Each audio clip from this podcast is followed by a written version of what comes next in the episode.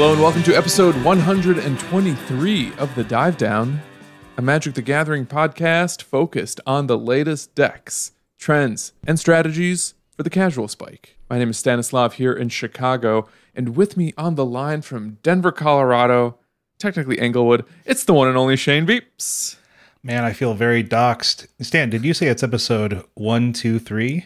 That's a lucky number. Per- perhaps you mean one, two, three, four, five, six, seven, eight, nine, ten, eleven, twelve. Beep, beep, beep, beep, beep, beep, beep, beep, beep, beep, beep, beep. I don't think that's what he meant. Beep, beep, beep, beep, beep, beep, beep. Also with us, the Godfather, Dave Harbarger. Stan, did you spend a lot of time watching Schoolhouse Rock? Or wait, that wasn't Schoolhouse Rock. Was that the Electric Company or was that Sesame Street? I think that was the same street. Sesame Street. Did you watch a lot of Sesame Street? Uh, what's a lot? Daily. Why, I don't know, till age 15, 16? That would that would be a lot. When I was truly little, I loved Barney and I loved the Lamb my Chop gosh. Show. Mm-hmm. Oh, yeah. My little brother watched those because you're his age. Yeah, I was also really into the Nickelodeon programming. So like, Oh, yeah. Rugrats, Hey Arnold and what's not, Rugrats. Yeah. Camp Anawana. I guess salute your shorts. Salute your shorts. Yeah, that was never good. Hey, hey, dude. Hey, dude. Hey, dude. Yeah. Um, there, there's that other one about the Gullah Gullah, Gullah Gullah, Gullah Gullah Island. Island. Yeah. Yeah. Yeah. Awesome. Well, th- there, there's our side podcast uh, kickoff show. Old stuff you like. We're gonna so we're gonna do a deep dive on episode 111 of Pinwheel uh, this week. So that's a good time to hop on the series if you're ready for it. So just watch in the feed. It's called the Nickelodeon Down, the Nickel I Down, the Nickelback. Almost, almost spat out my beer for real. So, thanks, Dave. On this week's episode, we're going back to the classic segment that made us famous. It's a Sleeve Believe Heave episode, Strixhaven edition, with a special focus on modern. But first, we're going to take a look at the results of Star City Games' recent historic IQ series and see what newness has been discovered there this weekend. Yeah, not sure that they're IQs. I just mocked that in the notes. Some kind of tournament series that that uh, SCG did. It's it's IQQs. It's eight satellites that queue for an IQ. Ah, there you go. Perfect. Yeah, this week's breakdown is once again brought to you by our sponsor, Pivot Tables. Yeah. Excel. Excel, where You guys we hear my cat? Do not hear your cat. Is he pawing at the door? Is he meowing? Andy, what are you doing? He can't wait to get his paws on those pivot tables, just like the rest of us. But first, let's housekeep. Just a single new increased patron this week, Kilgore Trout. Thank you so much for your support. Kilgore, We know who you are. we know you. My, my human. Thank you. If you out there would like to support the dive down, you can do so at patreon.com slash the dive down. Supports us directly, gets you access into the super secret Slack channel and other swag at different tiers. Early access to the episode video is a new thing that we've recently added. Yeah, it's been working out. Why not? People love the way we look. You want to listen to an early video of it? You got it. You want to listen to an early MP3 of it? You got it. It all starts at $5. Or even at one dollar. Uh, also brought to you, yeah. So if you want to join the Patreon, patreon.com slash the dive down. I forget if Stan said it. I'm just going to repeat it. Uh, manatraders.com. Promo code the dive down gets you 15% off your first three months. Again, I was able to use ManaTraders this week, some modern testing, and reminded yet again, it's the flipping best. Gets the job did. Yeah, and uh, I forgot to return my deck last night. I need to return it after the after this uh, podcast recording tonight, but it doesn't matter because it's full of cards that nobody wants to play with. To be honest, no spoilers. Uh, my deck is full of cards people want, but the deck is cheap. It's like 190 tickets. No one, no one needs to pay for these cards. But yeah, go uh, uh, go over manatraders.com. Promo code the dive down, 15% off first three months. Also, download the Untapped Arena Companion. Track your stats. This is one of those bad weeks for old Shane where he doesn't want to be tracking his stats, but Untapped tells him the horrible secret about his play. well, it's not a secret when you tell us about it constantly in our Slack admin channel. Shane, Oh, I apologize. You know, it's I'm, I'm Shane. Shane, the, the tilt box. been I've just been plotting your win rate the last couple of days. I have some pivot tables I like to show you, and they are upsetting. But anyway, d- download that. Gives us a little kickback. Totally free. Uh, sits in your system tray, tracking your play. It's kind of kind of creepy, but I assume everything's good. So It's never never harmed anybody in the past. I don't I don't get a weird little alert from my you know my Kaspersky Yeah, you, antivirus. you know what they what uh what they say about when you assume uh, you get doxxed. yeah, don't get doxxed. Stan, uh, the breakdowns over in your court, right? Heck yeah. I saw an opportunity to make a spreadsheet with a thousand rows and I took it. It's another SCG satellite weekend, nine historic tournaments consisting of eight satellite events that culminate in a single Sunday 5K. The winners from the 5K qualify for the Players Tour, I believe. Hard to track the path of tournaments these days, but it's a big deal, I think.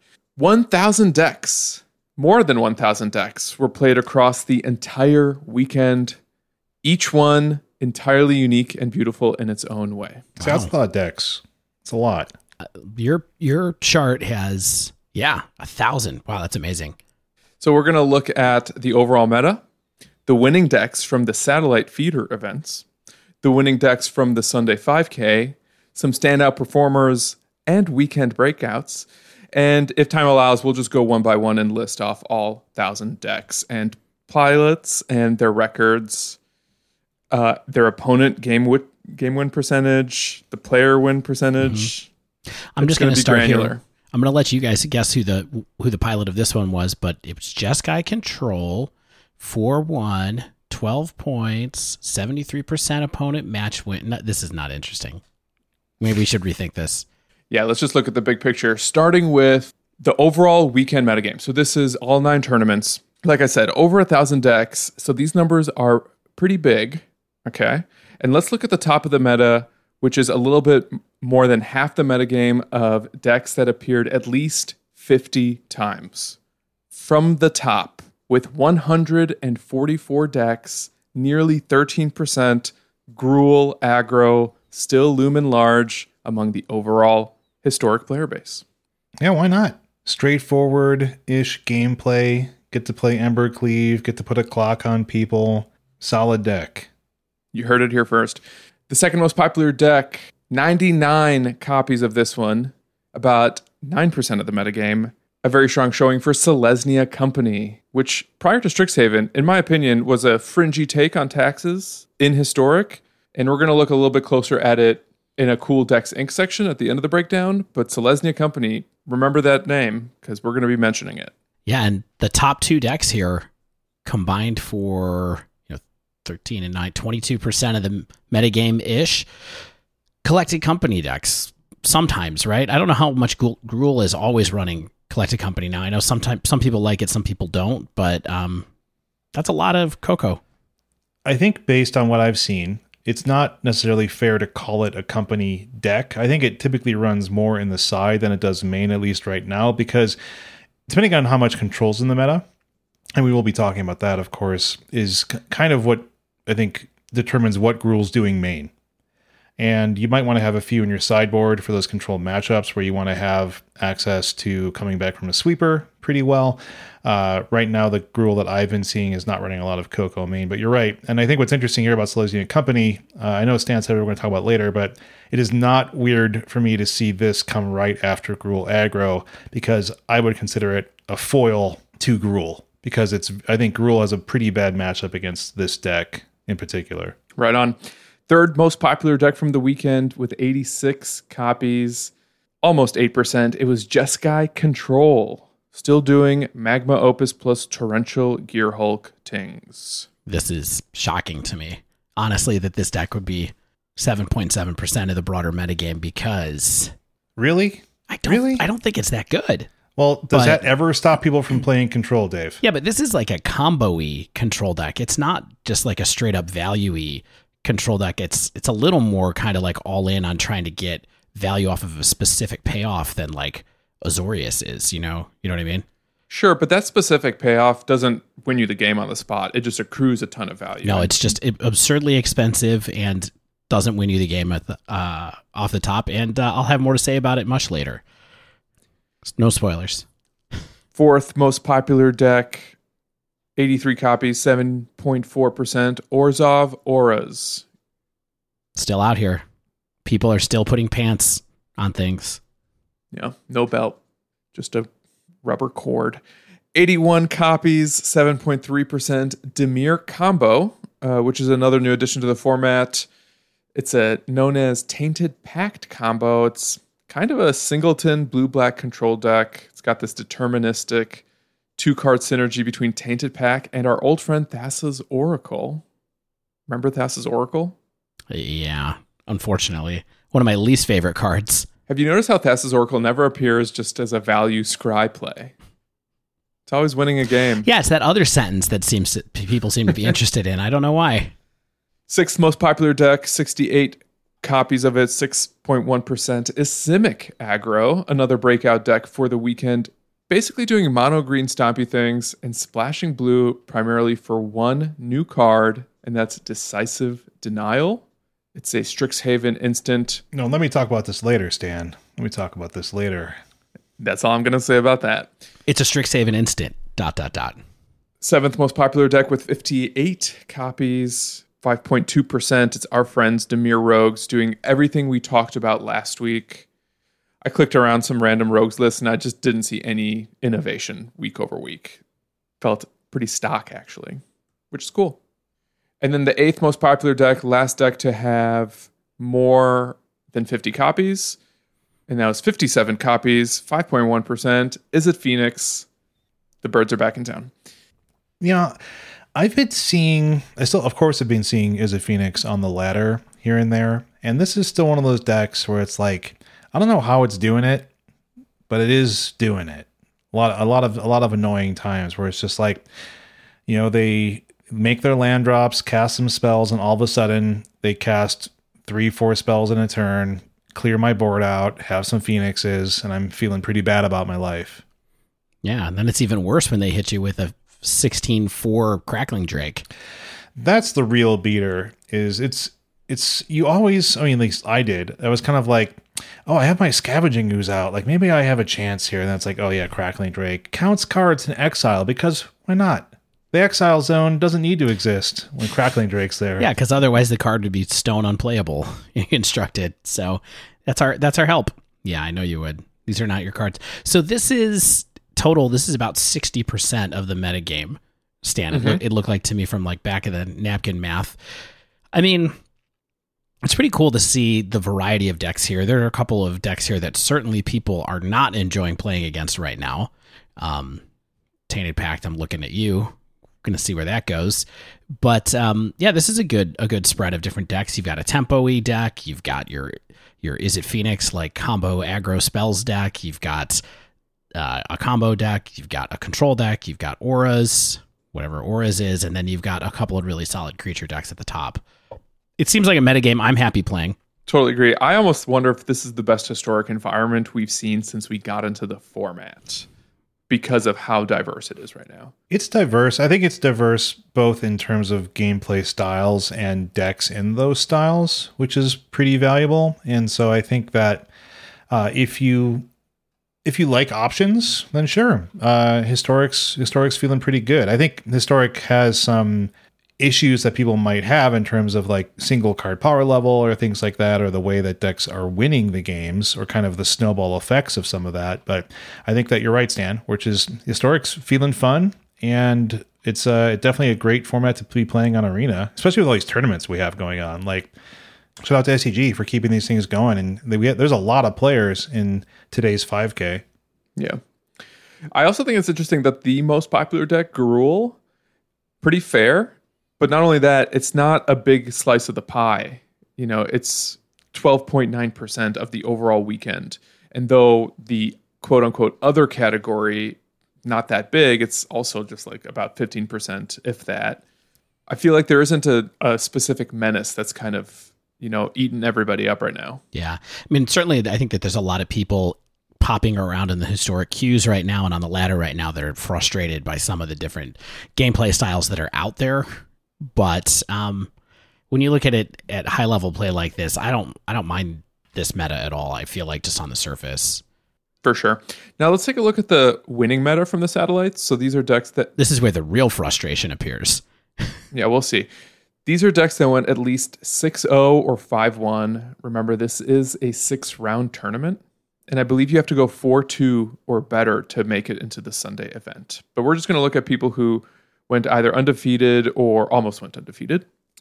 There were 95 players in this sample, and I'm going to list off the decks that appeared at least five times. Um, really nice, clean number because five copies of a deck, that's about 5%. percent Mhm. Once again, the most popular deck was Gruul, and there were 14 copies coming up uh, right around 14.7%. So a little bit of a positive conversion there, but not significant growth. Followed by Orzhov Auras, which surpassed both Selesnya Company and Jeskai to come in the second most uh, successful deck among the decks that went uh, almost or totally undefeated. Yeah, that's kind of that's a pretty reasonable bump for for auras to to hop up from uh what was it 7.9% of the broad meta 7.4% of the broad meta up to 12.6 that's that feels significant to me. Yeah, yeah, yeah. Twelve Orzhov decks appeared there. Um, third most popular, or at least most successful, was Dimir Combo with another big jump. Eleven decks for eleven point six percent. Hmm. Tainted Pact, Hmm. be winning games. Followed by nine Izzet Phoenix decks. also a big jump Yeah. Seriously, and people love talking about how bad Izzet Phoenix is. Not me, but other people are saying. Eight copies of Selesnya Company, which was actually a slight decline in its relative representation. Uh, but a s- significant drop, dropout, say, in terms of popularity, because that was the second most popular deck, and it's what the the fifth most successful deck among the ones we looked at. hmm And then there were five copies each of Simic Aggro, Rakdos Arcanist, Azorius Control, and that's it. Each of those making about 5.3%. Yeah, this kind of gets to th- this is what we usually see happen, right? Which is just like, hey, we got this big meta with like a lot of reasonable pie pieces, and then we like, well, what's actually winning? And we have half those decks about. Totally. There were uh, 11 one ofs in this winner's bracket, including some familiar favorites like Neostorm, Mono Red Burn, Jund Sack, even Elves. And there were some new players, such as, hint, hint, Temur Phoenix, which I think we're going to talk about later. Also, a deck called Boros Midrange that I'll try to highlight in a bit, Mono Blue Spirits, What? and Temur Super Friends fun of the yeah of those 95 players that made it to the finals so to speak 11 of them were undefeated two simic aggro two orzhov auras two Izzet phoenix and then one ofs for jund company jund citadel which are both different versions of jund sack basically. Jeskai control gruul aggro and azorius control. Undefeated's kind of random right? Like but it's cool to see what decks actually made it through through all the way through. You, you can imagine you know a lot of scenarios where a deck that's performing really well only puts one or zero copies into this 11 bracket you know of undefeated decks but still has really good representation and a positive win rate overall. But it's interesting to see this list especially with doubles of auras and phoenix at the top of the list with that new simic aggro deck yeah, Rogues does not seem to have performed as you mentioned here, Shane. If you look at the six O's and five ones, as, as uh, Stan pointed out in his pie graph, Dimir Rogues was only 2% of that group, where it was 5.2% of the broader metagame. So it's a big dip, I think. Yeah, and like there's there's a few things missing here, right? Like there's there's stuff that I would have assumed we would have seen, like sort of Mizzix mastery, sort of the reanimation style decks. Those don't really seem to be here. I think the the combo players are really going towards this Dimir combo list. Uh, I think primarily, and the Jund Citadel list is essentially a combo deck. I think in a lot of ways too. Correct. basically. I mean, it can combo win with that Citadel, but it can also just grind with the usual Jund sack stuff. Yeah. So yeah, it's it's kind of like the the funny weird stuff that I think that Rogues was able to prey on pretty well, like spell heavy spell combo type decks um, aren't really showing up, and I think that's a, one of the good reasons we're not seeing Rogues able to take over. Like it does, I think, struggle with the dense creature decks like Gruul Aggro and Selesnya and Auras and things like that. So and it's gonna gonna fuel Phoenix and all that kind of stuff. Totally. Also, Green White Company and Tainted Pact are absent from this undefeated list. But don't forget about them just yet, because let's jump over to the Sunday 5K. We had 13 decks go undefeated. Two of them were Selesnya Company. Two of them were Tainted Pact. We also had two Jund Company, two Orzhov Auras, um, another Jund Food, Jeskai Control, Izzet Phoenix, Gruul Aggro, and Dimir Rogues. How big was this field for the 5K? There were 247 decks or Oh, players all right. in the 5K. Pretty big. Pretty big. Pretty big shoe. Yeah, that's like a really big old school PTQ size, 250 players. You know, that's like a one of the giant side events at a Grand Prix kind of size. And we have we have full data from this at this point, right? Like we've got all sorts of good data. Yeah, it, it was all on MTG Melee. I actually just exported the data from their friendship with Goldfish over. It is amazing Right. how much inf- how easy melee makes it to get information about the tournaments that are on it. Also, very easy to export into a spreadsheet. Love it. So let's look from this 5K decks that went 4 1 or better. The 5K was five rounds. Okay, so this is players that either went undefeated or just made it into the finals. Here we have 63 different decks. Okay. And the most successful deck among here among these with 11 copies, 17.5% Orzhov Auras. So we've we've jostled around the spread a little bit. The second most successful deck was Jeskai Control, nine copies, 14.3%. Followed by Dimir Combo, eight copies, just shy of 13. And then with seven copies each was Izzet Phoenix and Selesnya Company. Wow. Yeah. I mean, one thing that's interesting is that we just got a, a link to a post by uh, Robert Taylor at Fire Shoes, a person well worth knowing on Twitter, of course. Oh my gosh. This I, I look at fire shoes more than any other magic person on Twitter. Yeah.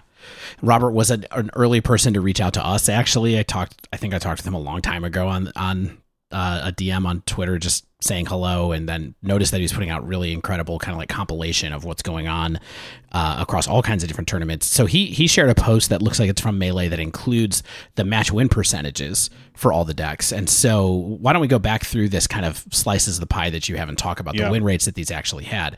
So Orzhov the most represented deck by numbers in that in that kind of like well performing bracket that Stan pointed out had a fifty two point six, yeah, fifty three ish uh, percent win rate. Jeskai Control also around 53, 52.7% win rate. Dimir Combo is the one that I wanted to highlight with what the win rate was because with 17 copies, third in our winners bracket kind of representation, uh, Dimir Combo went 59%, 59.09 win rate. You know what that makes me think, Dave? You're gonna see more of this on the ladder next week. And guess what? There's also a line on here that says Grixis combo that I believe is the same deck, potentially just running Underworld Breach in it. Though I don't have a deck list in front of me. I know that they're they've started to expand out into other colors. That deck had 57.89% win rate, while it had much fewer players pop uh, piloting it. Uh, there it is. Then we Yeah. have oh god. That Grixis combo version, it did appear several times in the SCG satellite events. It's also running black for things like Prismari Command. Red for things like Prismari Command, you mean? Or Yeah. yeah, yeah, thank you. So basically more card draw. Totally. Makes sense. I mean, it's it's not like a high a high bar to splash a third color, especially if you're only using it for some things. And then Selesnya Company was actually sub 50%. So even though it was represented in our 4 1 or better bracket, across the entire event, it only had a 49% win rate. It was the most played deck, uh, though, at 37. 37 people pl- brought that to that tournament. So uh, you can get some of that cannibalization going on of the win rate, but its ma- match win rate was sub 50. Izzet Phoenix was at 54.65%? And then Gruul Aggro, as we mentioned earlier, and just for fun, why don't we talk about it? Because it was the most played deck in the earlier tournament, 42% win rate. that that is how it's been feeling for me. Yeah. I have had I have been feeling like I'm Sisyphus pushing a boulder Uh, it's been it's been pretty rough. Uh, I just I just always feel like I'm just getting outclassed or not putting a clock on people. It's like Embercleave bust, which is not always what it's felt like, but it's what it feels like right now. Like I think it's weird. Like in the control meta of like let's say this the the Simic days or the Sultai days, it's kind of like I have enough things with haste and I can I have enough things with weird ma- like other, alternate mana costs that you can't sweep my whole board. I'm just able to sort of chip you down. And now it's just like I'm getting you know people are going over the top on me or they're they're blocking me with Selesnya Company, big butts or something like that. So yeah, Gruul it's not in the best spot right now. This is one tournament, of course, but that's kind of how it's been feeling. One tournament, big sample, thousand decks. Thousand decks is a lot, a lot. I know it's one day, but it's like two days. We don't see tournaments. Yeah, you're right. Two days. We don't see tournaments this size as frequently as we are we're used to pre-COVID. Right? It's like these come up maybe once every two months or once every you know. So something to keep in mind. Meaningful numbers. I think what's more important, perhaps, is just when you look at this bin, this match win percentage list. This makes me happy. Like this is a lot of stuff like 46 to 54. Like there's not a lot of stuff that's kind of really collar tugging. This Dimir combo might end up being that, but they have shown that they're willing to respond to uh, weird historic metagame issues. Also, historic is big enough and there's enough players in it that I think they respond well to meta changes. So there might not I'm not saying we need a ban. I'm saying that there's there will be people responding to this. This is a healthy metagame. This is this is good stuff. There's a lot of different decks and they're all in the 50s and 40s. That's where I want to be. Totally agreed.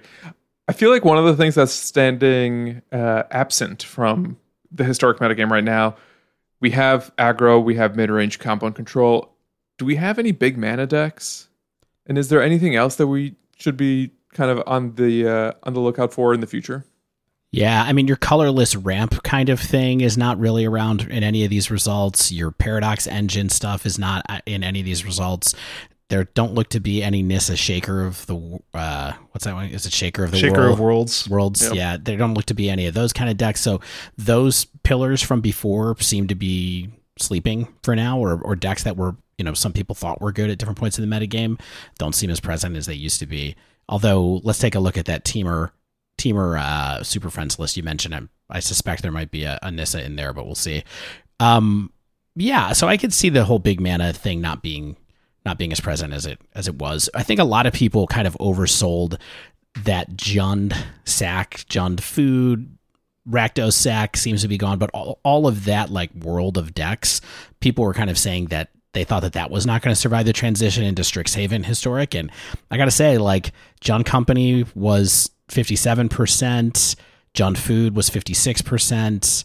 Um, I think that those decks are still around and still viable. Um, I don't think there's really any evidence to show that this metagame shift has caused them to become less effective at all, really. Heck yeah. So that's what the metagame looks like. It wouldn't be a breakdown, at least a fun breakdown, if we didn't talk about some specific breakout decks. And that's what's dope about Historic right now, right? Is like there are new decks every week, and sometimes they're sticking around, sometimes they're uh, fading pretty quickly. And so, yeah, this is this is what CDI is all about: is wacky historic decks. Cool dexing. All right, let's start with Green White Company. This deck started to emerge as, I would say, a format player, as a true format threat a week or so ago. I was playing Dimir Rogue still and just getting eaten alive by this deck. Four Elite Spellbinder is the newest card in this deck. But otherwise, it's kind of what you might expect from like a green white creature based mid range deck. You got Skyclave Apparitions and Archon of Emeria, a little bit of ramp with Llanowar Elves. Your um, your top end is Rhonas. Got some love struck Beasts. Yeah, and you still Coco into Rhonas, so you know. Yeah. I mean, I think I personally think the really important thing about this deck is not that it's just like a big green white beater deck, is that it's a disruptive green white beater deck. And this deck would not be a thing if it was just like, hey, I'm the slightly slower creature deck that stops Gruul aggro. Like, because the disruptive elements also stop what other decks are trying to do in a, a lot of ways, which is why I think it has a lot of play and also puts a clock down on people at the same time. Uh, and as we know, disruption plus a clock can be good. Yeah, it's got the hallmarks of a great creature deck where it's just like everything is a must kill.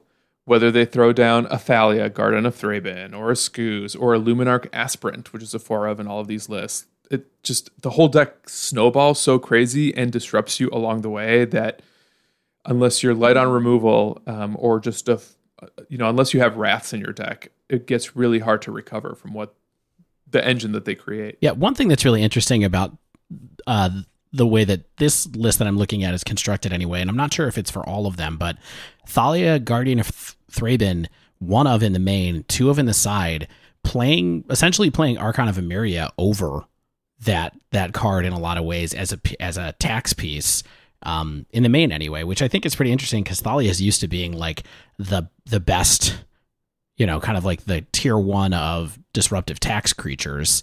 Um, kind of a surprise there, but I can see being like, okay, what we're really trying to do is we want to land Llanowar elves into a three drop on turn two, so I guess we don't want to run Thalia because of that, but it's kind of interesting that they're still playing four Luminarch Aspirant and three Scavenging Ooze, but only one one Thalia.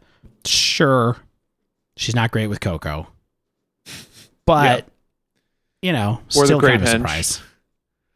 Yeah, I think she's also really easy to kill, especially with how popular Phoenix is right now. There's so many one mana shock effects that sure you're paying two, but she's still not sticking around that easily, as opposed to Archon of Emeria is actually a little harder to kill since it has a bigger butt. Yeah, yeah. I mean, just interesting kind of tweaks going on in the meta here. Shane, tell us about this Simic company deck. Oh, I, I I've been playing this deck. Hey, have you have you all ever tilt crafted a deck? Yeah, actually, I was I was ready to make fun of you, but I totally have. Yeah, like I I, I have this week. Uh, I have been doing very badly the past like few days.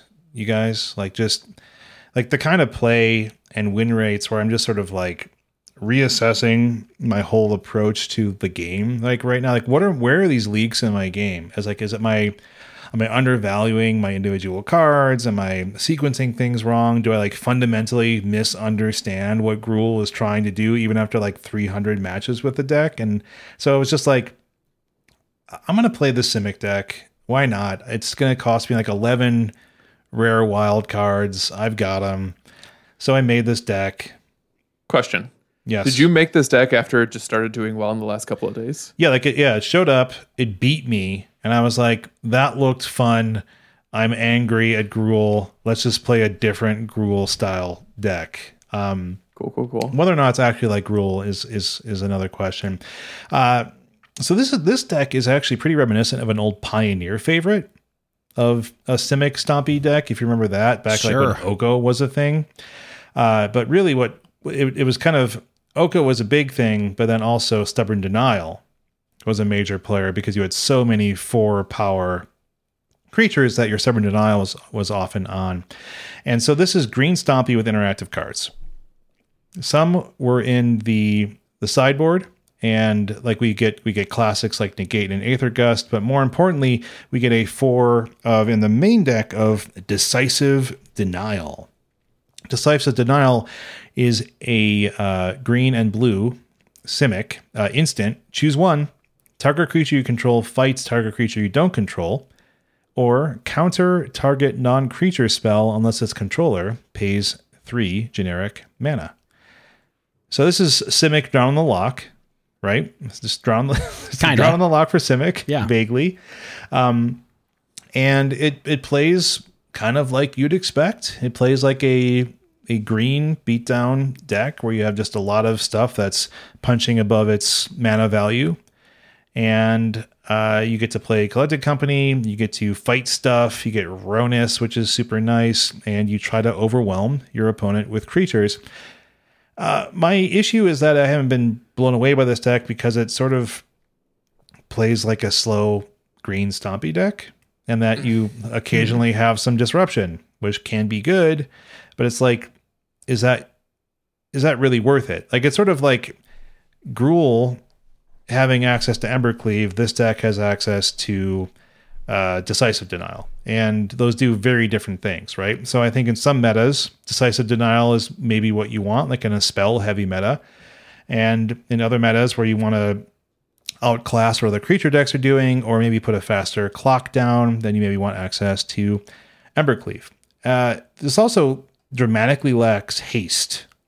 And that's a big issue when you are maybe facing removal or facing sweepers or things like that and you just want you, you, just sort of feel like okay i cast my big thing hope i can untap with it. And even if you do is that enough when there's other big creatures out there as well? So i don't know. I think it's it's it didn't perform super well uh, on sunday. How how has it gone well for you though? Oh badly. How- how's your But- uh, tilt craft oh, oh, no, it's- badly. it's, oh, badly. my my i've just man it's i'm trying not to be negative here on this podcast but my i my my play and my luck have combined to make me feel like i'm very bad at magic if it makes you feel any better, the match win percentage for Simic aggro was only 36%. So Oh, maybe you crafted a, a bad deck. well what's cool is like a lot of those green creatures are things i wanted where it's like hey i got like a second Rhonas and like i i finally made the those steel leaf champions that have made me not play other kind of elfy decks or like stompy decks so it's like there, there's always a time and place to cast a three mana five four my friend Well, good luck with that. Shall we move on? Yeah, let's talk about it. Let's talk about the elephant in the room. And All I don't mean Magma Pact. Opus because that has an elephant on it. But yeah, Tainted Pact. Kazandu Mammoth? Exactly. So I, I- I guess I kind of mentioned it briefly. It's a lot of one ofs in a blue black control deck. And when I talk about the one ofs, I'm talking about things like memory leak. Target opponent reveals their hand. You choose a non land card from that player's graveyard or hand and exile it. That's a card you can play, I guess, when you need a handful of one ofs. It does have cycling, so that helps. But it's got things like Thought Erasure. It's got Grim Tutors. It's got several rats in the form of Shadow's Verdict, Languish, Crux of Fate. It's got other tutor effects in addition to Grim Tutor, such as Mastermind's Acquisition. Uh, I've seen versions that play, I, I think it's called Witch's Oven.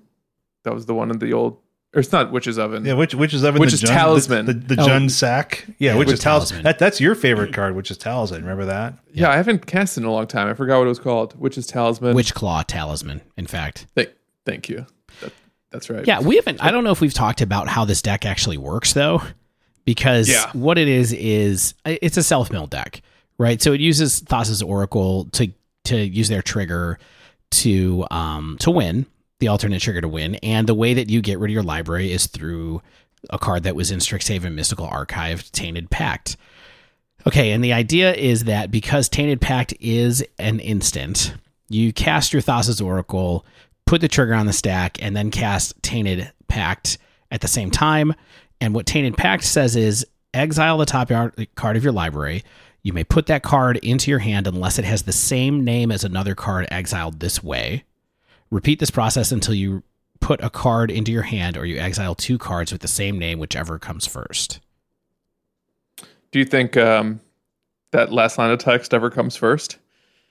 Where Not you exile deck. two cards with the same name? Not in this deck, it doesn't, because you are uh, you're running all one ofs except for you're running two Thassa's Oracle and two Tainted Pacts Can I, because can, I just- can I say how much I love that? well Yeah. because the combo is getting those two cards, and so when you Tainted Pact, when you have Thassa's Oracle out, you don't run into Yeah, you, duplicates. yeah, you, you can't. Yeah, you That's can't dupe deal. it. Yeah. It's beautiful. So I, Beautiful deck building. I mean, I'm I've played against this deck a couple times. It can be really frustrating because I I mean, I kind of hate decks like this. The just from a play perspective, but it's amazing to me like how often I've died to this deck on turn 4 where it's Oh, like yeah. okay, Constantly. they know that I'm not on blue. And so like somehow they manage to arrange it where they have they draw both of one of their two ofs and we go to town. Now, like Stan said, there's tutors in the deck, there's card draw in the deck, there's disruptive elements in black, there's there's uh, creature removal and all, all kinds of different stuff.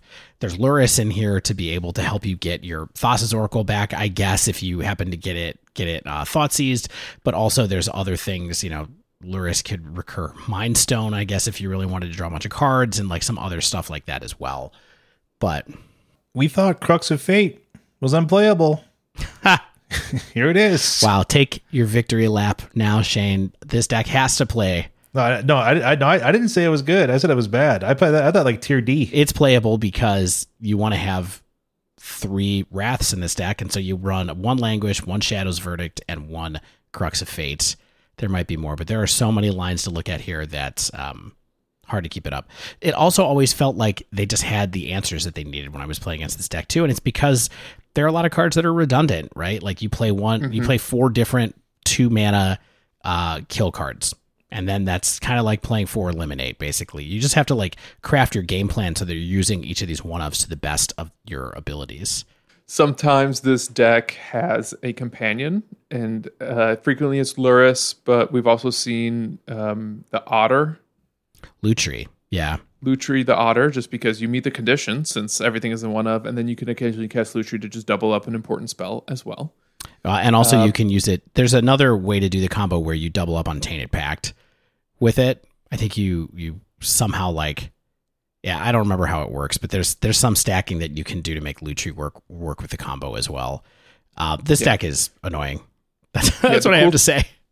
The cool thing about the Lurrus version is that it's got Chromatic Sphere, Mind Stone, Mazemind Tome. So it's got some of these cheap artifacts that you can potentially recur Right. and cycle to draw extra cards as well. Right. So I would be keeping an eye out for this deck. You know, eh, it's going to be around. I think that's it's really tough to anticipate what to do against a deck like this if you don't have a way to counter a spell. And so just keep that in mind. Like you want to be as fast as possible when you're playing against this deck because they do brick sometimes, but they also have lots of ways to get the cards that they need. Cool. All right, here's a card deck that I don't think you need to be keeping an eye out for. We're not going to talk about it for too long. I just want to mention it because in some tournaments it did really well. It went 7 and 2 in the 5K. In other events it did very poorly, like 1 3 in Satellite 8. And that is Jeskai Mutate combo. I'm sorry, what? Jeskai Mutate combo. Can I tell? Can I admit something to you guys? You still don't know how Mutate I still don't know how mutate works. I've never cast a card with mutate on it ever, ever, ever, ever. I'll teach you one day. All right, I'm not going to read what these cards do. I'm just going to name some of the creatures in this deck for you guys to enjoy and admire. Pollywog Symbiote. You know what that card does? Nope. Pouncing Shoreshark. Nope. Heard of that? How about Porcuparrot? It's a good one. This was one of the ones that when I opened uh, Ikoria pack, my my kid really loved the picture on this one. It is cute. It's also got um, the combo for Chance for Glory. Do you remember that card? Sure, this No. is this is a card that costs a colorless, a red, and a white, and it is a mythic from uh, Ravnica, the most recent Ravnica set, the main Ravnica set, and it's called. And it says creatures you control gain indestructible. Take an extra turn after this one. At the beginning of that turn's end step, you lose the game. Good news, Dave. You don't have to lose the game because this deck has four copies of Tale's End to counter the ability. Trixie. Okay, I don't know what that has to do with anything else here, but Me neither. We're just going to set this deck aside and acknowledge that it is funny, weird, and strange. And Let me- cool. Yeah. Let me know if you ever play against it. I have a feeling it's going to start popping up. All right, this next one, Dave, I think you've been playing it. It's Temur Phoenix. oh man.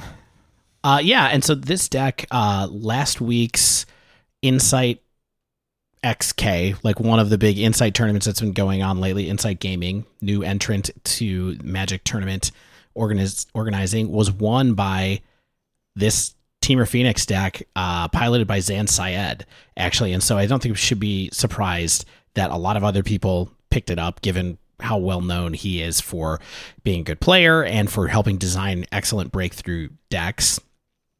It's an interesting take on Temur Phoenix, sorry, on Phoenix that brings in Dreadhorde Arcanist and the Royal Scions as well.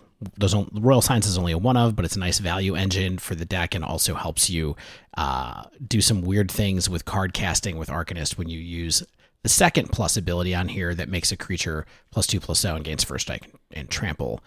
Um, the main thing that you get out of this deck there's lots of like little tweaks that happen in this deck. It's running some amount of Blitz of the Thunder Raptor, which actually I think it's a pretty good card. Maybe even an Is That it Phoenix? card is good. Yeah, Heck I mean, yeah. do you remember? I don't know if you remember during the Ikoria spoilers episode, I was like, I really want this card to be something that like prowess can use to kill a giant creature. And no, it never made it there, but totally seems to be worth it in historic because you can do like 15 damage to something sometimes when you really get going with this deck. It, it gives it gives a a color that typically cannot deal with larger toughness creatures. Yeah. Something that it's perfect with the rest the way the deck's working. Yeah. But all that aside, the main thing that's going on in this deck is that it has Dreadhorde Arcanist as your secondary threat in here to help you recur spells and also dabbles into green to cast Abundant Harvest, which is our latest one mana spell that everybody seems to think is kind of too good of a cantrip. Uh, Abundant Harvest is the pre-spoiled card from Modern Horizons 2, and it's a it says choose land or non-land, reveal cards from the top of your library until you reveal a card of the chosen kind. Put that card in your hand and the rest on the bottom of your library in a random order. This is just a very good one mana spell that helps you fix so many different situations. Yeah, I'm getting to the point where I'm wondering why I'm not running this in Gruul, at least to test it for a while. Like it just does a lot. I don't want to. I don't want to take away from Temur Phoenix here, but think about it. This is a good green spell. Yeah, it also lets you move a little bit into having stuff like Cindervines in your sideboard and also Klothys, both of which are just kind of nice cards to have that let you do different things. You know, one is kind of passive graveyard removal. The other one punishes spells matter decks. Um, I think it's it's it's good stuff. You know, I've been playing this deck a little bit over the past week. It's been f- fine. Like I don't think I know all the ex, uh, eccentricities of like a casting abundant harvest after casting a brainstorm and getting rid of your stuff. Like all of those sequencing things are super important here because there's like this web of kind of stuff you can do to get it's another way to get rid of bad cards off of brainstorm so it makes brainstorm better as well. But i think concentrating on having a lot of the best one mana draw-ish spells in this deck with phoenix makes a lot of sense to me. And um, i think it's a solid deck I think it takes some practice to play even a little bit more than the blue red one, but um, I think we'll see people experimenting with it quite a bit. Now, I will say, didn't show up in the results as much as the Izzet one did, but Okay, there were five players who played it in satellite events. Okay. Two of them uh, actually had a winning record. And it looks like only one of them actually even played in the 5K. And the one that made it to the 5K went two and two. yeah, So kind of kind of middling performance for this weekend for this deck, but not a lot of copies to speak of. yeah. I don't know. So- I, I think we need some more testing before we decide green is worth it in Phoenix. I agree as well, but I think it's a cool thing to try. And also, just lowering the curve on Phoenix, I think, is like a cool thing to do and keep trying to do. Because notice the card that it really replaces in this build is strategic planning. It replaces all your two drops, uh, draw cards. And um, so it's a way to make your deck have a little bit more velocity, get a little more consistently able to have birds go up on turn three. All right, this next deck, Temur Super Friends. I think Shane might like this one actually because it's got a creature package that is very similar to what you might expect from a big chonky Gruul deck. You know, you got some Rhonases, some Rekindling Phoenixes, some Glorybringers, and some Bonecrushers. But you also have this friendly super Planeswalker package with things like Royal Scions, Kiora Behemoth Beckoner, that War of the Spark one that draws you cards. Mm-hmm. Chandra 4, Teferi, Master of Time, with the uh, autumn art, and the new Planeswalker Kasmina Enigma Sage, which is which has the loyalty abilities of every other Planeswalker on the battlefield. Yeah, I mean, this is an interesting deck to me. This is clearly a deck that is like really trying. We've seen these Kiora Behemoth Beckoner decks show up occasionally, it seems like that's one of the main key cards in here. Is that get me get me a Planeswalker that I can uh, draw cards after I ramp into some really giant creatures. Basically, all of these Planeswalkers except Kasmina actually draw cards. Right. Yeah, this this is a deck I would play and go to time with. Like a lot. like this is this is a lot of thinking. When I, managing multiple planeswalkers always takes me forever. Oh yeah, Uh, also, I would add at least one land to this deck, uh, even with the mana elves. This needs more land, but I also didn't win with it. But I think it could. I think I would not. I would not hate one more, uh, especially with you know you have some sort of natural ability, like the planeswalkers, especially when they stick. Like they're going to be getting you through your deck, especially cards like Royal Scions, Chandra, things like that. Like it's not going to hurt. I don't think it's going to hurt. Okay, last one. And then we'll jump into the dive. Boros mid range. A lot of these decks are similar.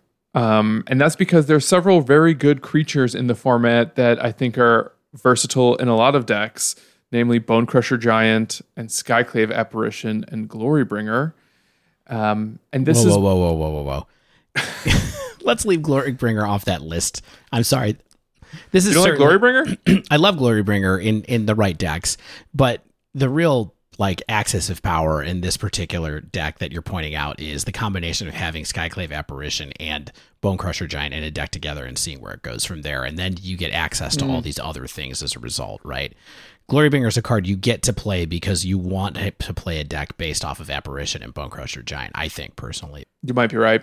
This deck also features four Lightning Helix as well as four Flamescroll Celebrant slash Revel in Silence, which is that new Strixhaven card that's like got silence on one side and then that tax effect on the other side. That Mm-hmm, one in a red human shaman. Whenever an opponent activates an ability that isn't a mana ability, it deals one damage to that player. Yeah, tier one card, Flamescroll Celebrant. Yeah. Yeah. I mean, it's interesting. I, I think that, you know, it has four, this has four of Elite Spellbinder too. This is a cool deck to check out if you want to do something that is sort of tax ish y, but also has some bigger threats at the end, namely the card Stan was talking about earlier, Glorybringer, along with Chandra. This deck runs four Chandra Torch of Defiance, which is Yeah. a really good card, but you don't often see it as a four of. This this is a greedy deck. Okay, like it runs two triomes because it just wants to have cycling once in a while. Like it, it runs four Shatterskull Smashing, and just because, like it's this this this is this is a deck that I think could have better mana, but I think a lot of decks could have better mana. Uh, it's it's a little greedy, but it looks fun as heck. Yeah, I wonder if, you know, Elite Spellbinder, Skyclave Apparition, and Reidane, God of the Worthy, which is also three of here, if they're starting to become this little core package of white mid range plans in Historic in general, and whether you want to splash, you know, go for red or go for green kind of depends on the rest of the deck's texture or maybe the metagame in general. But it feels like we have this great little tax package now in the format that you can apply to a variety of plans. Yeah. And don't forget Archon that appears in those decks too, although it doesn't appear in this one. Archon Yeah. of Emeria. Yeah, this deck needs like a Heart of Kiran. Oh, yeah. Right. All right, that wraps up our extra long breakdown. We're going to take a quick break, and then we're going to dive into a sleeve believe heave, playing some new Strixhaven cards in modern, our favorite format. Stay with us.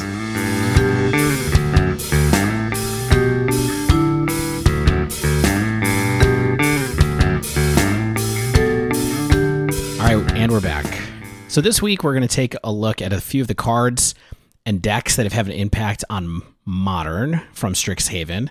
Uh, three decks in particular we're going to talk about. You know, I think it's become clear at this point that Strixhaven hasn't had a massive impact on modern the way that it has on a format, say, like historic, especially with the Mystical Archives. But we did find a few fun lists in recent 5.0s and tournaments. Would you guys agree? Do you think that the impact of Strixhaven is pretty contained with the exception of some cards we've talked about on previous episodes, namely Clever Lumimancer? Yeah, it was it was kind of hard. I think when we were we were going through some deck lists, um, arena deck lists. The podcast had an episode maybe two weeks ago where they were kind of like running through modern deck lists, and I think they were also having a little bit of an issue finding an impact on Strixhaven. So, yeah, it's it's has not blown the format open. I think, but it's given us some fun options as always. Yeah. Let's, of course, Lumimancer aside, which I think is clearly a staple threat. We're not going to talk about it anymore after this right now because we spent plenty of time talking about the last couple of weeks. So, what we're going to do is we each played a deck that we found on a 5 list. We each played through it. We're going to give our impressions of it and we're going to rank them using our patented sleeve, believe, heave rating system. So, since it's been a little while since one, we've done one of these, let's talk about what the ratings mean. Sleeve means we think you should be looking to sleeve it up. We think the deck is probably a staple. You should heavily consider playing it, or at the very least, understand that lots of people will be playing it. Uh, believe means we think that there's potential here, and you should keep an eye on it or understand how it works. And maybe if it's a deck style that you like or a deck theme that you're a fan of, you could consider playing it because it does work. It just might not be the best deck out there. And then heave means uh, we think it's terrible and we throw it out the window and you can just pass. So, what decks do we have this week, friends? We want to tell people off the top what we're going to be looking at before we get into the the, the deep versions of it. I see that's an important presentation uh, tactic, Dave, is let people know what they're about to experience. I am a big fan of this. I do it in writing all the time. Let's do it in podcast form. Shane, what did you do? Dave, I played Dredge. It's, No. it's just it's just Dredge, but with a new card and worse mana. There it is. That that's it. That's the whole sleeve believe heave. That's what we call a headline right there. Stan? I played Red Black Witchermancer, which is basically Pyromancer featuring Sedgemoor Witch. But I came up with that cool metal name. Witchermancer. Toss a coin to your Witchermancer. Witchermancer. Yeah. Witchermancer. Uh, and I played Jeskai Magma Opus Control, which is why I had things to say about Magma Opus earlier in the episode. Yeah, remember that card? Dave, I thought we were doing a modern Sleep Believe Heave. I did play it in Modern. Are you asp- trying to aspiring spike it up here? It's just a list that Sha- that Stan told me was cool, but it turns out it's just a list that Stan probably should have played. More on that in me right now. so, Stan, I'm going to talk about this deck that I played. It was piloted to a 5-0 by a player named Nero underscore. That's what it looks like the name is to me. Um, and I I think this deck might interest you a little bit. So let's let's talk for a minute because you like control, right? Sometimes Love it. love it. Love it. And I also heard that you like Izzet, right? Favorite color combo. So let's talk about some cards. Would you be interested in a deck that has four Lightning Bolt and four Archmage's Charms? Heck yeah, I would. Yeah. How about if we go a little deeper? Cryptic Command and Snapcaster Mage? I mean, all those cards belong together. They sure do. Like, Chef's, like, chef's kiss. like you chocolate haven't and really peanut butter. surprised me yet. Yeah, I thought so. And then how about something really powerful that like tie what a really powerful spell that like ties it all together that gives you like a lot of card advantage, like real or virtual, something Like Jace? flashy that makes your opponents kind of scream out in terror. How about an eight mana instant? now, But- now but we're talking. what? this better win the game. Guess what? it doesn't. And also, you say you've never cast an eight mana instant before? I've been playing a lot of Strixhaven Limited where I'm casting no shortage of them. of eight mana instants. Well, then maybe you're familiar with Magma Opus, which we've talked about a little bit. One of the most played cards, it turns out, in the SCG this weekend. Deck didn't do that great. We didn't talk about the fallout that Jeskai Control had uh, between the broader metagame and the winners metagame in that SCG event, but it was steep.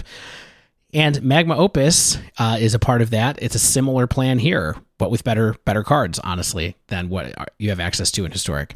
So Magma Opus, for those who aren't familiar, is a card that costs six colorless, blue, red, and it's an instant. And it says Magma Opus deals four damage divided as you choose among any number of targets.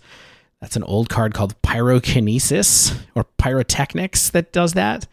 Uh, tap two target permanents create a 4 4 blue and red elemental creature token, and draw two cards. And then at the bottom, it has Is it hybrid? Is it hybrid? Discard Magma Opus, create a treasure token as an activated ability on the card. I, I hate that I know the text of this card by heart. Why? Like I hate it's just it's like why should I know the text of this card? Magma Opus. Because you you're on a Magic the Gathering podcast. Yeah, I can't tell you like the the actual like oracle text of many good cards, but I can tell you the oracle text of this bad card. Yeah, uh, this card is probably actually pretty good against the types of decks that you like to play, though, Shane. I can imagine someone someone managing to get to this. They killed two of your creatures, draw two cards, tap two of your creatures down, and create a creature on their side. It seems like it's almost tailor made to be played against a deck that is like a Gruul kind of style thing, Yeah, but hopefully they were able to cast it before turn eight. right? How about turn six? We can agree this is a powerful effect, right? I think we need to talk about whether it's worth eight mana, but it is a powerful effect. It does a lot of things. I think that the thing that is really interesting about this is that, as Shane kind of mentioned or joked about when we were coming into the segment, it doesn't really win you the game guaranteed. You know what I mean? When you get to it. And there are a lot of situations where different parts of this this text are like not that good, you know, or or just kind of like like tap two target permanents is kind of like of marginal value. Sometimes the creature isn't that great because your opponent has bigger creatures. Sometimes the four like each one of these pieces can be not that great. And that's something that I found a little frustrating playing it. But I think the main thing that is interesting about this deck that Nero managed to pilot to a 5 is that this deck is basically just Blue Moon with a different kind of disruptive spell, not disruptive spell, even with a different kind of payoff spell in the kind of focus of the deck. Like Blue Moon, we're trying to get, we want to get that that blood moon out at the right time to shut our opponent down, buy us time till we can kind of like grind them out, get our win cons in, and we win through control game that way. This is a similar game plan, but with something that is much less disruptive when it comes to lands, but more disruptive when it comes to things like creatures and and things like that. Of course, it's stretched into white a little bit for some sideboard cards and a single copy of Teferi Hero of Dominaria for you to be able to win against Heliod, I imagine, mm-hmm. is the, the main mm-hmm. idea for why you're playing that card. And it also has Torrential Gearhulk to be able to cast your Magma Opus as early as turn five, where I think it is quite a bit better. And even earlier, potentially, if you get your Prismari commands up and get another treasure token. So there are ways to ramp in this deck from the activated ability on Magma Opus as well as Prismari command, which kind of helps enable things a lot of different ways. The change in focus, of course, makes it that we can't run Blood Moon because we have white and also we just don't really have the space anymore to do that plan as well. So you get this kind of more blue red controlling shell where your payoff takes a little bit longer to get to and also I think is a little bit more conditional, honestly, when it comes to it. But it's really splashy when you make it happen. Did you like it? well, I mean, here's the thing. Cannonball splash or a big face plant? Ah, here's the thing. I took it through a league plus. I want you guys to guess how many times I actually managed to cast Magma Opus across, let's say, seven matches. Hmm. Twice. Four. Four. I managed to cast it three times. Oh, split wow. the difference. Right in the middle. Twice in one game. Okay, so there was only one. There were only really two games where I managed to do it, and part of the reason is modern is like a lot faster than than I think that this game plan is in historic even you know where you can do some of this kind of stuff and maybe you have that extra turn to be able to really cast torrential gear hulk on five and have it be effective i struggled a little bit and the other thing is like it's not as good of a spell i guess is what i'm trying to say as the other spells that are in this deck. Like archmage's charm and lightning bolt and all these other things that are in this blue red spell spell shell spell control shell are really just like a lot better. And it's in my mind as much as as much value as you get off of magma opus because all of the parts aren't always good you don't get enough value on it to win the game and so a lot of times i would have rather just cast like you know there's one of copy of graven lore in here in this deck which is a wild card from kaldheim um, that lets you scry X, where X is the number of snow spent to cast the spell, and then draw three cards. It's an instant. It costs three colorless and two blue. Like, there's a lot of times where I would just would have rather drawn three cards off of Magma Opus than I really wanted to do four damage and draw two cards and make a creature and do this other thing. Like, it, um, it just never really kind of pushed me over the finish line the way that I'd hoped. And the game where I cast it twice honestly, I was so far ahead that I really could have just cast Lightning Bolt off of my my Torrential Gearhulk twice. Um, and I think one game I actually had the option to where I had someone at three life and I had Magma Opus and also Lightning Bolt, and I just cast Lightning Bolt off of the Torrential Gearhulk. Yeah, I feel like Dave. Check my assumption on this one, but I feel like Magma Opus is like the Timmy Tammy card for Izzet mages. Like instead of casting like a gigantic green beater, they're like, I want to cast Magma Opus. Yeah, I think that's true. And I think the thing that really, really makes it that is the potential to cheat it in early off of the discard ability that Magma Opus has on it, which is nice. I mean, they cost like they cost that correctly. It's good that it's on this card. It makes it possible to do some like funky things, and certainly just having access to a treasure occasionally when I would just discard Magma Opus on like turn two in a lot of games to try to get mana up for for Cryptic Command on turn three. That's good, you know, and and it's good to have around. Um, but it just never really felt like the card itself was really worth the space that it was taking up to me. Um, How'd you feel about Prismari Command in general? so that's the thing that surprised me a little bit playing this deck, to be honest. You know, I went 1 4 with this deck. I beat Amulet in round one, and I was like, maybe this deck is okay. You know, I had enough. I, I was like, I played a Oh, good I- control game. I've, I've had that happen so many times. Like maybe this deck is okay. yeah, and No, I was like, not. I was like surprised. I was like, cool, okay, so I can do some good work here. I managed to beat a really good deck. I managed to meet double amulet draws in two different games with it, which was like a lot. Guess what card is good? Guess what card is good for that? Uh, Prismari Command helps. I beat Amulet. I lost to Jeskai Prowess, Esper Control, Red Blue Control Mirror that didn't have uh, Opus. It had other other stuff going on in it, and Green White Heliod. I felt like I really had not the right tools against a couple of these decks. I thought that this deck would be good against Prowess. Uh, it, it wasn't particularly good against Prowess. I thought that this deck would be pretty good against Esper Control. It was kind of fine. I probably misplayed to lose that match. Heliod was just like, I don't have any of the right tools to play against Heliod, honestly, in the, in the deck that I had right here, other than the single Teferi the counter magic isn't good enough. it's just too slow. Like when they play out they play out Arbor Elf or they play out Utopia Sprawl and they're ramping stuff out and I'm kind of like I got double Archmage's charm. Like it wasn't quite the right place to be and it, you don't at least as configured this deck didn't have like good tools to bring in against against that deck to help you kind of get cheaper faster and disruptive early. Um but Stan, the, the reason I wanted to mention this was you asked about Prismari Command. That was actually the thing that surprised me about this deck quite a bit was I, I really found a lot of stuff to do with Prismari Command in this deck, and I feel like um, it was helpful. You know, I was surprised how helpful it was, how nice it was to occasionally be able to just Izzet Charm. Uh, in addition to having main deck artifact hate, which was nice, uh, a little bit of extra ramp if you wanted to do it, and then uh, It's shock. shock It's shock looting. that's what it is Yeah. so the shock is really is was really helpful as well occasionally to be able to just like shock something and make a treasure or shock something and and uh, draw two discard two so uh, it turned out to have plenty of utility. I do think that you know like everett mentioned a couple of weeks ago it's tough to run a lot of these for value. Like i think if you were playing straight up blue moon you'd probably still play a couple of prismari command because of the utility it has but also because it helps you discard extra blood moons which is a nice feature if you don't really need them at that point in the game. So I was impressed with Prismari Command as far as that goes. Another card that I thought was interesting that this deck has is that it has uh, Frostbite in the main, Yeah.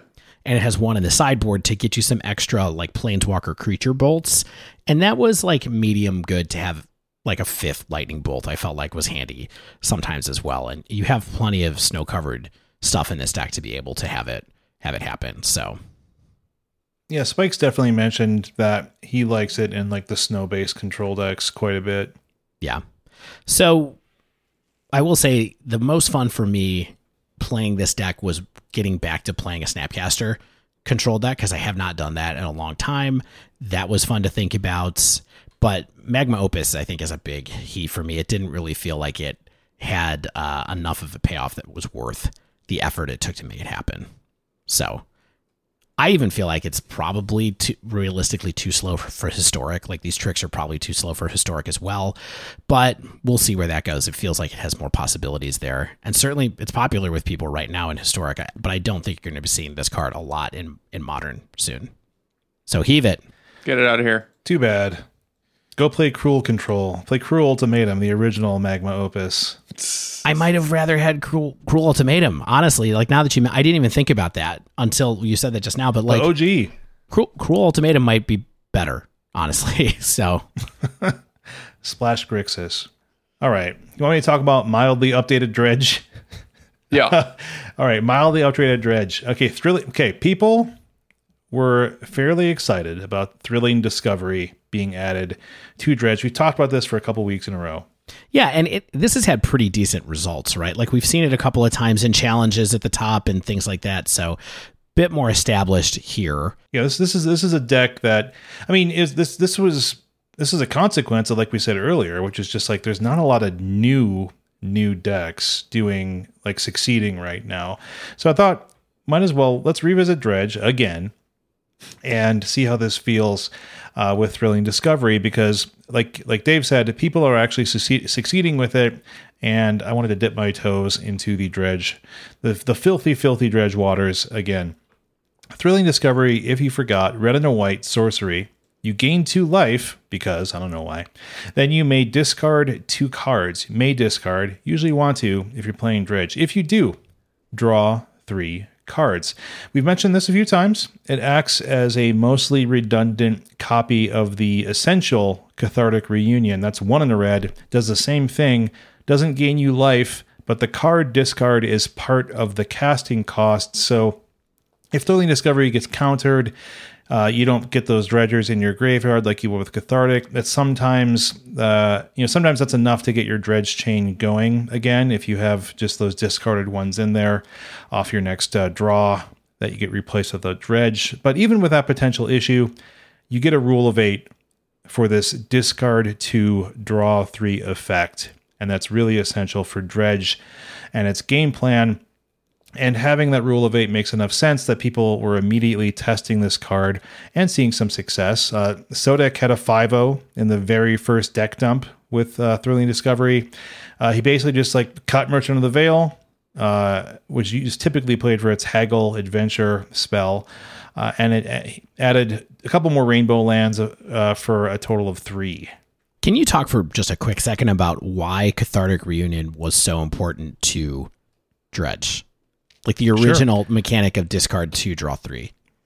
So if you don't remember what Dredge does, it's kind of hard to remember if you don't play it now and then. So what Dredge does is it replaces you can replace a draw with a dredge. And what that is is you pick the card up out of your graveyard if it's there and mill yourself X. So if it's dredge five, you pick that stinkweed imp up out of your graveyard instead of taking a draw, and you mill five cards. And then dredge is entirely built around taking advantage of milling things into your graveyard and getting them back out. So what Cathartic Reunion does is for two mana, is you pitch a couple of dredgers from your hand, and then you're immediately able to use them th- typically three times. So you can, let's say, pitch two dredgers, you dredge five, dredge four, dredge four, and you have uh, what thirteen fresh cards in your graveyard to get everything uh, spinning up.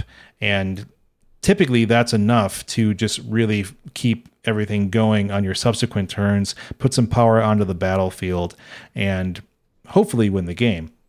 And so the hard part is is you want to typically mulligan for having a an, a dredge a dredge enabler and a dredger at least in your opening hand, along with basically two lands, and the rest is gravy.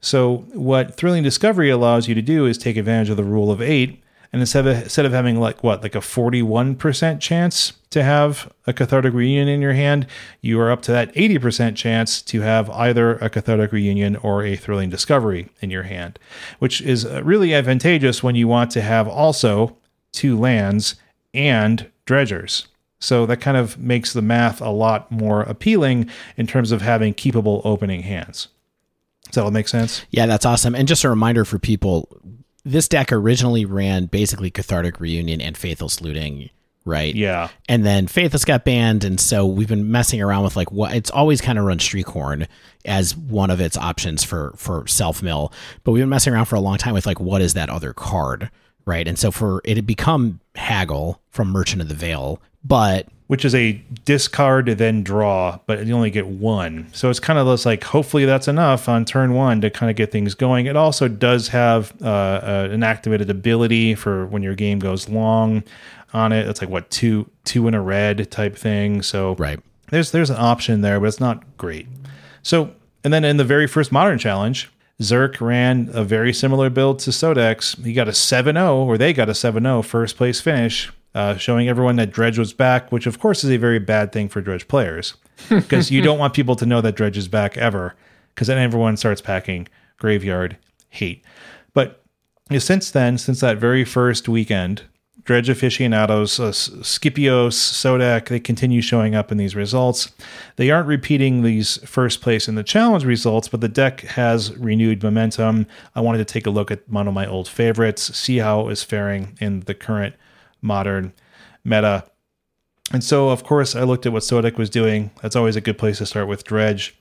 And the drum I've been beating on this is that the mana seems a bit rough to add in that red white spell to dredge because if you remember back in our deck dives, you want to have access to red and green in your opening hand. And that's because you want to be able to cast Life from the Loam after turn two, because Life from the Loam is a dredge card. You pick it back up out of your graveyard to dredge three, and then you want to cast it again to get it back into your graveyard and also pick lands up that have been dredged out of your graveyard to continue making your land drops or fuel a very large late game conflagrate or both.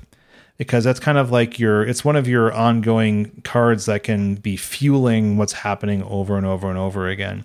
There's also that engine with uh, forgotten cave which is a cycling land from modern horizons it got added in there so that's kind of a little dredge engine as well so anyway you always want to have red and a green. Now you want to have red, green, and white. What does that do to your mana base? Um, these mana bases have up to the Rainbow Land array to a full three City of Brass, as long as well as that new, I mean, the usual gemstone mine that's always there.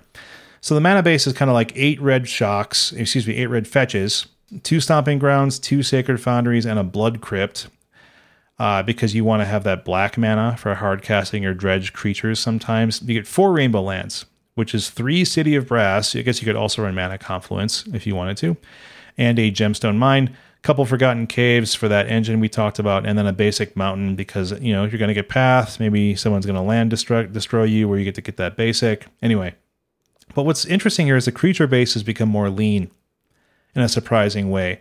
Like Sodak, for, in particular, is not playing any Bloodghast, no Silversmote Ghoul in the main, and instead is playing more playsets of dredgers, like your Golgari Thug, your Stinkweed Imp, full playsets of the Payoffs and Narcomoeba and Prized Amalgam, three Ox of Agonas. Um, I know that some other players have seemed to still value a couple Bloodghast, a couple Silversmote Ghoul as additional attackers, or and maybe shave down Ox, so like a two of, maybe shave a Golgari Thug, maybe even shave a land. Sodak is only playing three life from the loam. Yeah, that's more common now. Three life from the loam. Um, I think it's I think it's maybe just because they think they can get it. Long game. But but I also wonder if that maybe changes your math in the early game where having red green early is as important as maybe just going for red white because you have this rule of eight now. Well, see, that's that is what a non-dredger would say, Stan. Because what what what the reason that you want green in your opener is because after turn two, you are not taking a natural draw. You don't want to. Yeah, I mean, like, yeah. yeah, if you can help it. So basically, you're never drawing into another land. So if you cannot c- pick up and then cast Life from the Loam, you're not going to ever draw an, a green land. So, like, you basically have to be able to cast the Life from the Loam to then get another land back in the first place. So that's why you want to have access to green uh, in your opener, if at all possible. Does that make sense? How dare you assume I'm not a dredger? Because I just know you're not. No, oh, you're right. That's what I appreciate about you. You know, the funniest thing about this deck is every time we talk about it, I look at I look at Goldfish to see how much money it would cost me to build this deck, and I'm always like, I should finish Dredge. I should finish. Like every time I look at it, I'm like, I should like finish 20 Dredge. bucks. I mean, it's like a hundred, but yeah, because mostly because I have to get life from the loam. But Yeah. yeah. Yeah.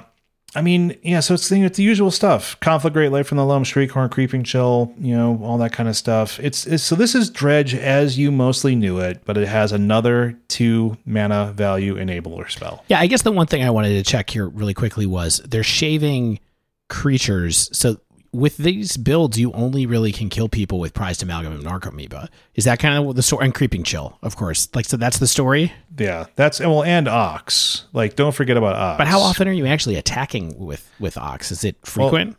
I mean, uh, the game is typically the game is frequently over or about over uh, with Ox. So it's like, yeah, you don't typically need to, but yeah, it gets the job done uh, very well. I mean, th- this Dredge is a creeping chill cheese deck, Now, right? Where yeah. you, you you don't need a lot of attacks okay. with with your stuff.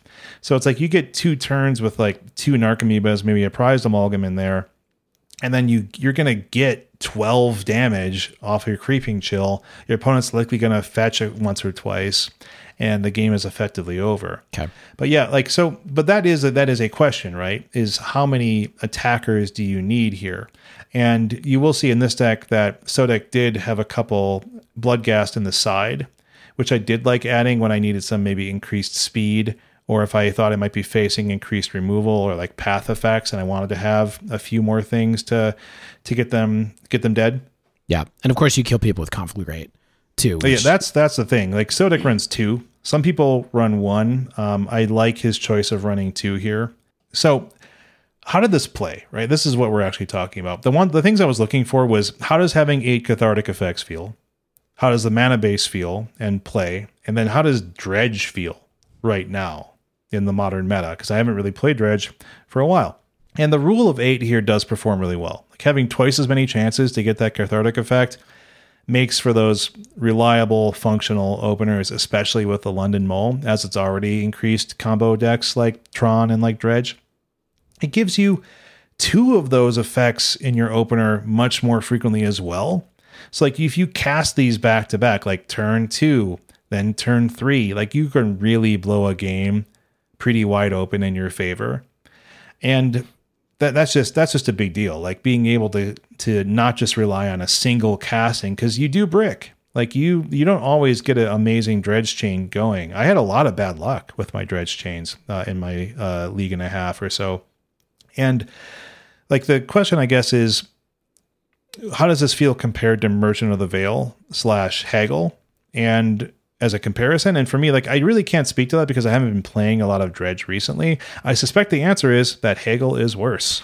Well, yeah, and you've played it enough with Haggle. I mean, we did we did like a dive down into it when Haggle was in the deck, uh, if I remember right. And I would think you would remember if it was good by comparison. You know what I mean? Like, Yeah, it's not- Like it's not you would be like, oh man, I miss Haggle a lot. yeah like yeah this is this the, this is more than ever i think like yeah this is my my turn to play is going to blow this deck open and going to make everything sort of tick and i think that's what it does Yeah, Um, and you were talking about it so much, in fact, with the turn two that you, you mentioned that people are running gemstone caverns in the sideboard to be able Yeah. to yeah, yeah. to play these two mana cards on turn one occasionally in situations where that was potentially good. Oh, for sure. Yeah like i anytime you're on the draw i really liked having this. Like I, it's not i don't think it's a universal include but i really liked having the gemstone caverns on the uh, on the draw. And like you said it like it would get you under counter magic. Like if you're playing against like a deck where it's like okay well i have my mana leak up on turn two you're like well what turn two? I'm castle sun. Turn one friend. Right. I, I mean, so yeah, it, it first eight cathartic effects feels as good as you'd expect. Second, the mana base felt fine, and I'm gonna just sort of you know eat crow, I guess. The the the the worst part of the mana base was the trigger on Magic Online for City of Brass. Um, that was the worst part. But in, in full in full honesty, I didn't feel like my mana was a real issue. Like there were definitely times. So what you would do a lot in Dredge originally was you would fetch your stomping ground and then fetch your blood crypt, and you're kind of set, right? And this oftentimes you're like, I'm fetching my stomping ground and then I'm fetching my sacred foundry. Mm-hmm. So I don't have black mana to hard cast my dredge spells, but you then you can sort of you can hope to rely on doing that long game by getting that your lands back with like life from the loam or something like that. And so If you really Getting- need it, right? yeah, like getting getting red, green, and white online early was not a really huge worry for me, especially with the increase in rainbow lands, which I think is important. And because you gain so much life through creeping chill, like City of Brass for your fixing wasn't really that bad. Like I also didn't play against too many hardcore aggro decks, but Dredge is pretty typically good against those. So I wasn't really concerned with my my life total so much. And so I think my fears might have been a little bit overblown on the mana. like I said, there were issues w- with black mana sometimes, but I think that that's not you know that's not your game plan. If you're if you're hard casting your dredgers, you're in sort of backup mode or like weird uh, things where you're like, well, if I block with my Golgari Thug, I can get a Narcomoeba back on top of my deck, and if I dredge it, then it triggers my prized amalgams in the yard. And like, there's a lot of like, there's a lot of angles there, but that's not like super essential. Um, so what does dredge feel like right now? And I think it feels fine. Like it, it does an unfair thing that hoses some decks, has to race other decks, has some trouble in some matchups, and that that's like modern, right? That's modern. Yep. Baby. Yeah, baby. that's that's modern, baby. It's like one of one of the one of the issues with putting most of your game plan on these two mana value cards is that is that it costs two mana. Like people get the opportunity to Thoughtseize you or Inquisition you once or twice. Like they can hold up that counter magic when they're on the play, whatever. Like you don't have Haggle as that one mana option to get your dredge engine going. Uh, even though that feels a little bit anemic at times. Like so that that is an issue, but Gemstone Caverns does help that. I can I can imagine a world where you play more. I think I have seen people play more Gemstone Caverns just for that opportunity to get the turn one two mana value card. Um, and also it's a painless rainbow land when you're when you play it on the draw. Like it's painless and it's rainbow. Why not? I I love three Ox of Agonas.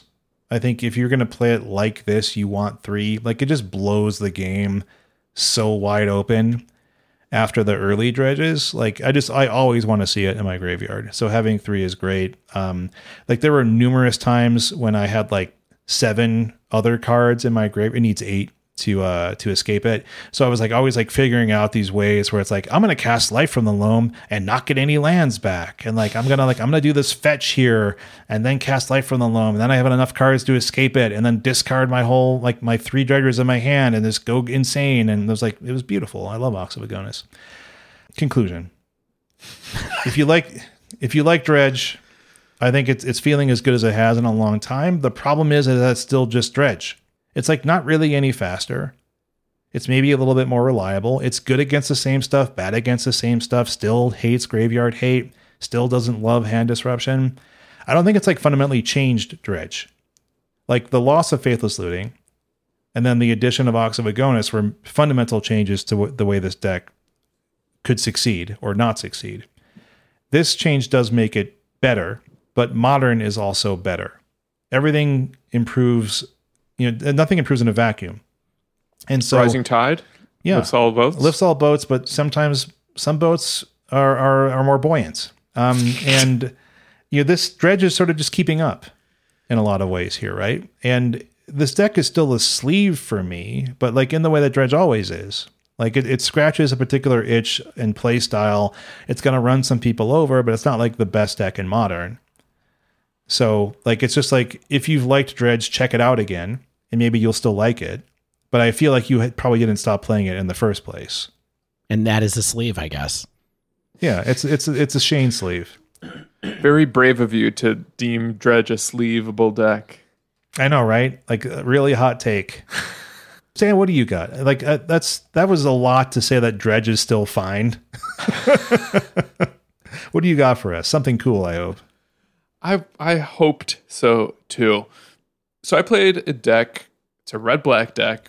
It trophied uh this week. It appeared in Friday's 5-0 Modern League Dump. Uh, it was played by uh, very well known Magic community member Liz, aka Devoted Druid, on Twitter. And what this is is Pyromancer. In fact, how about before I really tell you what this is, let me read off some of the cards in this deck, and I want you guys to tell me if it reminds you of anything. Okay? Four Young Pyromancer, four Dreadhorde Arcanist, 2 Mhm. Kroxa, Mhm. uh, four Village Rites, Mhm. four Fatal Push. I mean, it sounds like uh, sounds like historic to me. Doesn't it? Yeah. You don't say. That's basically what this was. And that's kind of what caught my attention in that it was a modern deck with a lot of cards that I play and love in historic. And some of the notable modern legal additions are Kolaghan's Command, Lightning Bolt, Dreadbore, Bedlam Reveler, and of course the new card, Sedgemoor Witch. Can we talk about Witch for a minute? Yes, let, let's let me read what what she is. Okay. Tuna Black for a 3 2 with Menace and Ward. Ward is pay three life, so it's not quite hexproof. Basically, anytime an opponent targets her with a spell or ability, they have to pay three life. And then she also has Magecraft. Um, and her Magecraft ability is anytime a spell is cast or copied, you make a 1 1 pest token. Okay. So, so, Dave, what do you want to talk about? I just wanted to say I thought this card would be playable, and you guys were like, no. I guess we'll find out what you think at the end of this dive down, but like, you know. Yeah, we will find out what I think at the end of this dive down. So unlike the um the historic version of this deck, which is all in on four Kroxa and it's got Claim the Firstborn as well, this leans a little more heavily on the type of card advantage and potential power level of a go white token strategy, right? Your witch is basically copies five through eight of Young Pyromancer here. So I'll start with what's good, what I liked about this deck. Sedgemoor Witch has menace. That's nice. A lot of times I would remove a creature, I just keep one around, and then I can swing with reckless abandon. People try to block, and then that little flag at the bottom of MTGO comes up that says illegal blockers. Can't do that. Yep. So that was cool. I, it worries me that this is the number one thing you have on your what's good, though. I got to tell you, Stan, when I was just about to take my victory lap and be like, you said this card wasn't playable, and then you played it, and people got a five, five zero on it with it, and uh, okay, let's see where this Uh-huh. goes. Let's see where the rest of this list goes. You know what else is good? Ward, pay three life, not bad. It's not as good as Hexproof. It's not good. It's not bad. It's fine, not good. That That's three one life, creeping chill for me. Exactly. Yeah. That three life can sometimes be the reach you need to just kill them off with the bolt. You know what I mean? Where you kind of chip away with some tokens here or there. Maybe you you can swing in with witch once or with a young pyromancer once. Maybe your Kroxa makes them discard a land or nothing at all, and they have to take three that way. So ward pay three, even if she's answered, that three life is not nothing. Okay, that's good. That that's that's fine Yeah. not good. Also, likely to no one's surprise, Kolaghan's Command is fantastic, and I just bring that up to say if and when that hits historic, it's going to be awesome, especially if Red Black Arcanist sticks around. Great card. Recursion, removal, card advantage, uh, a shatter effect. Why not? And I think that's about it in my good list. Okay. Uh oh. I, I have a, a longer what's bad list. This is my favorite kind of deck dive. I know, and I haven't done one of these in a while. Okay, so here's here's my issues with it. Young Pyromancer, I think, is passable at three mana. You hold it up until turn three when you have the extra land to get a little bit of value off of it, even if it potentially eats a removal spell as soon as it hits the board. Okay? But to play the Witch safest, that means you have to wait till turn four because she's a three drop. And I'm kind of worried that the surrounding suite of spells, be it Thoughtseize, Inquisition, Lightning Bolt, Fatal Push, aren't necessarily high impact enough into the turn four, turn five late game of modern. I feel like we talked about this when we when we spoiled this card. It's like this is the Monastery Mentor effect, which is just like I do I, I need to untap with this card or play it late. However, however, what if because you have eight of these cards now in your deck, and this one does damage if someone points a removal spell at it, you just play it on turn three anyway, and don't worry Yes. about it. You're absolutely right. And that's what you kind of end up doing. Is it worth three mana for Lightning Bolt? I don't know. no, but is it worth three mana for a lightning bolt where your opponent has to use a card to kill a creature? Uh, That's a little better. Is that the better. best outcome Yeah. you want? No, but I mean, I mean, Stan, when when you and I played played a game for funsies, I was I was seriously was on the other side of the battlefield, just like what what is what is Stan doing? Like what is Yeah. he, why is he not why is he not doing anything of substance? And he was like, oh, on turn four, I'm gonna cast I'm gonna cast this uh this creature, and you got two tokens out of it, I think, in the end. Yeah. And uh, I just all I did was conflagrate it and one of the tokens. So I don't want to pile on on Sedgemoor Witch because she's a splashy, fun new card. I also think there may be some issues with this deck's construction because Liz mentioned on Twitter the deck needs iteration. It's basically her first draft. Okay. And one of the issues I really had with this deck, kind of um, at a core level, is that Bedlam Reveler does not, in my opinion, belong in the same deck as Dreadhorde Arcanist and Kroxa. Total nonbo with those two cards that come down much sooner. I played around 10 matches and I never was able to ever cast Bedlam Reveler under any circumstances unless I just did nothing else. Ah. Meaning, like I didn't play into what makes Dreadhorde Arcanist or Kroxa powerful. Right, because you're you're exiling the cards that make Bedlam Re- Reveler playable. Yeah. Exactamundo.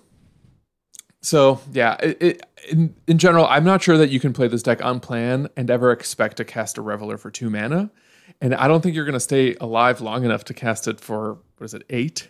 So I, I think that was kind of a problem, and one of the places where you might be able to iterate on this deck is just getting Bedlam Reveler out of there and, and doing something else that could be more impactful to the board sooner. Yeah.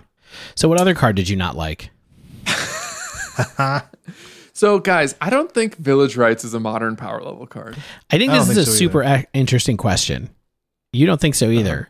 It's fascinating because like this so when Mardu Pyromancer was good, Yeah. this deck did not or this card did not exist. And I've often looked at it and wondered like would this card be playable in that in that deck?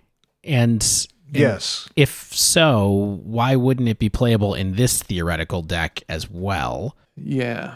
I mean, Because you don't have lingering souls. You don't have faithless looting to power your lingering souls, things like that. I mean, maybe with Faithless Looting, you wouldn't play Village Rites, though. You know what I mean? Like, given Yeah. like you, you wouldn't even bothered. It's too um, it's too dependent on you having a token out. I mean, I I, I want to like it, but I think st- the entire balance of this deck, and I think Stan's got at that, is what can I do early and uh, early enough to get advantage of like these grindy cards? Like, can I grind in modern with Mardu? Excuse me, with uh, uh what is this color combination called? Rakdos? Can I grind with Yes. Rakdos? Um, that is the question. I think part of the issue with this version is that because I don't have claim the firstborn, I don't have a lot of ways to get like uh, card and board advantage from my village rites. You know, I'm either using it as a defensive spell to reclaim a little bit of value off of my opponent's removal spells. In some cases, I'm using it to um, get card advantage off of my tokens. Right. That's okay. that's Plan A, right? Is card advantage off of tokens with it, but I don't I don't know what's plan A.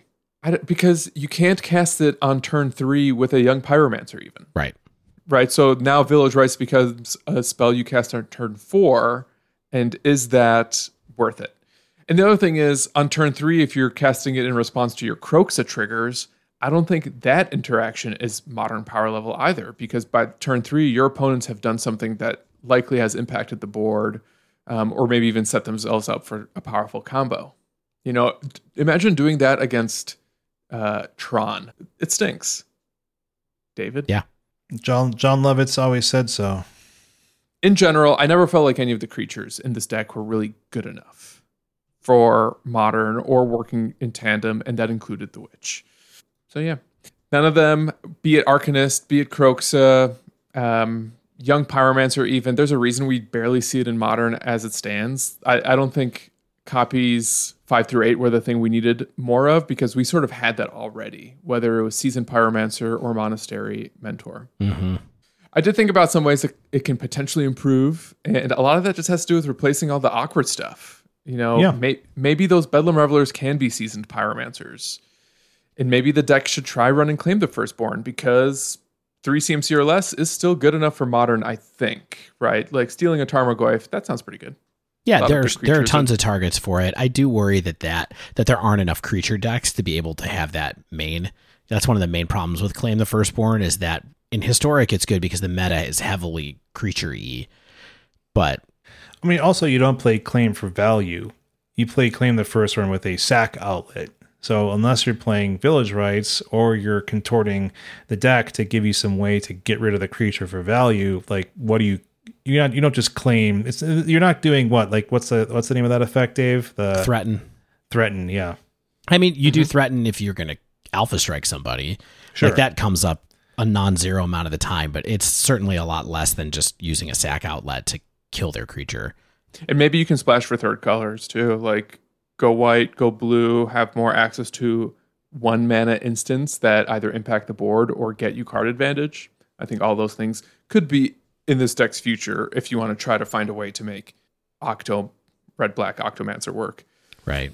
Which is a deck we've heard about occasionally, right? Truth. Yeah.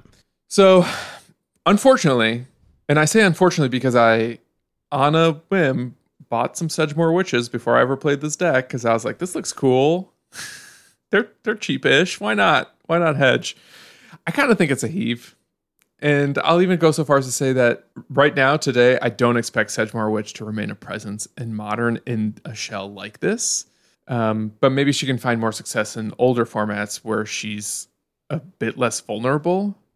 Though I'm just not sure three CMC is what you want for a young pyromancer effect ultimately. I just feel like we knew this. Like, I'm, I'm not saying that you shouldn't have tested this deck, Stan. I'm just saying, like, I don't know what people are expecting. Like, I think Dave's just kind of, I mean, I think what we were expecting is, is the pay three life and menace and the life gain off of the pest creature token type things enough to make this deck like aggressive enough where this is like part of your mid game transition package. Yeah, and attacking is a 3 2. Also, I mean, Yes. it's also extra power. Yeah, it's just like, it, it, is this something that can be part of a, a package? And maybe you're right, Stan, where it's like, this is just not the right build for this card. Like, this could be a far more aggressive deck that's doing a lot less cute things. Like, this could be like a, why not Rakdos Prowess with like Sedgemoor Witch is like your late game, like two of or something like that. So here's the problem I also think that Sedgemoor Witch poses that I didn't touch on. You can't play her in the same deck as Lurrus. And when you have like these cheap pyromancer or arcanist or other prowess type creatures that benefit from a lot of spells, being able to have some late game recursion with Lurrus is so huge. It's just one of the strongest things you can be doing in most formats that we play. And is she better than Lurrus? I think is one of the other questions you kind of have to ask yourself if you're trying to put her into your modern deck full of spells and pyromancers and, you know, cheap threats. Yeah. I don't know. Yeah. I mean, you know, Devoted Druid at Devoted Druid, Liz online, uh, I don't remember her last name, is uh, a good player and um, yes. piloted this to a 5-0 and I so I think I'm I'll, I would still want to keep an eye on it to see if there's any potential to see if like you said this token generation shell can kind of go somewhere. But you know it is a shell that people have tried with lots and lots of times and um maybe this still isn't enough to get it there unfortunately I think if you're a player as good as Liz, or just a really good player in general, where you know your role in every matchup and you kind of know exactly how you're supposed to sideboard, it gets a little easier to grind with this type of strategy. Um, and I think that's kind of what you have to be really good at is is finding your path to victory in grindy scenarios because this is not a fast aggro deck. This is capital M mid range. yeah But it was fun playing, and now I own own a playset of Sedgemoor Witches, so maybe that, those will come in handy one day. you never Shane, know what do you think? it could Do you think that was a good investment? Perfect, Stan. I think this card's bad, but I would not be surprised to see it show up. All right, and with that, thus concludes our annual or quarterly episode of Sleeve Believe Heave. We got two heaves and one sleeve for a deck that everybody already already knew was tier one. Hope hope it was entertaining. I had fun trying to cast Magma, Magma Opus. Uh, it didn't happen much, but um, you know it's always fun to try new cards. I, I gotta say, I don't mind that Modern has been mostly unperturbed by Strixhaven. It's been a nice break. We said it might be a nice break from the way things have gone the last couple of months. I feel fine with that. I am gonna head home and or head back into the queues and just settle back into like some prowess builds and figure out do I want to play do I want to play red blue do I want to play red white? Like that's probably where my mind's going to be at in modern cuz you know that it, that's always where it is and it got new toys.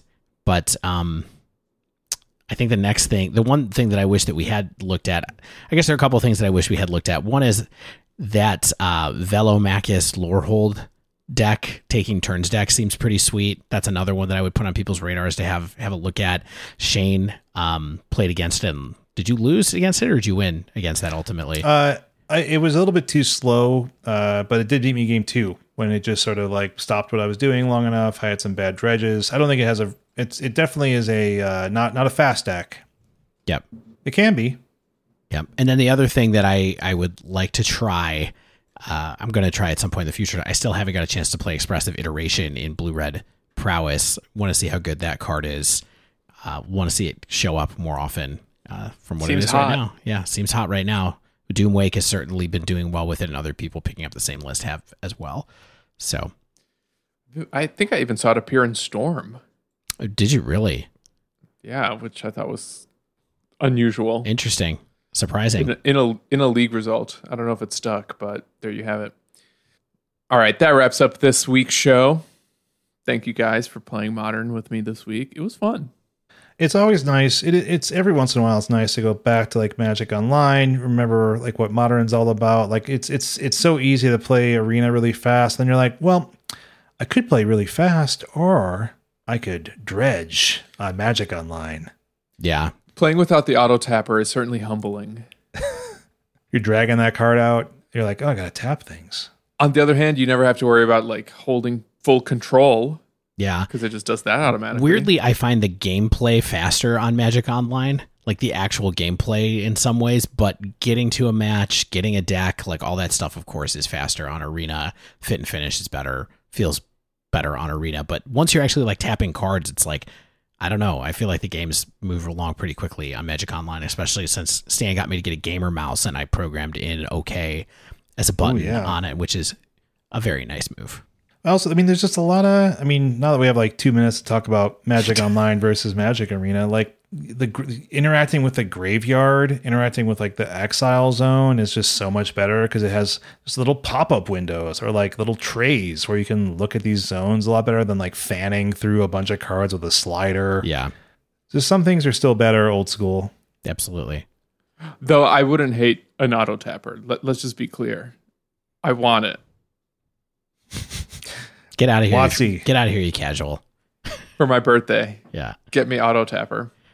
Everyone else, if you haven't yet, make sure you subscribe to our podcast so you get the latest episodes as soon as they come out.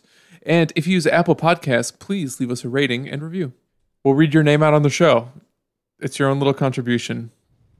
If you'd like to submit a question to the pod, you can email us thedivedown at gmail.com or tweet us at the dive down, all one word. You can also support the show via Patreon over at patreon.com slash the dive down. You can support the show with Mana Traders while playing Magic the Gathering. If you sign up for Mana Traders using coupon code the dive down, all one word, you'll also get 15% off your first three months of renting Magic Online cards. It's a great deal. You can support us while playing Magic Arena without spending any money by downloading the uh, Untapped MTG Arena companion software over at untapped.thedivedown.com. Like we said, it sits in your tray, it collects data. It's the data you want it to collect, no, no personal data. PII, as they call it in the biz. Yeah, you, Yeah, don't- you don't want- want to mess with that. I, I, I have to assume it's GDPR compliant, but maybe we can look into that. HIPAA. As always, special thanks to the bands Nowhere and Spaceblood for letting us use their music. And until next week, remember to sleeve, believe, and heal!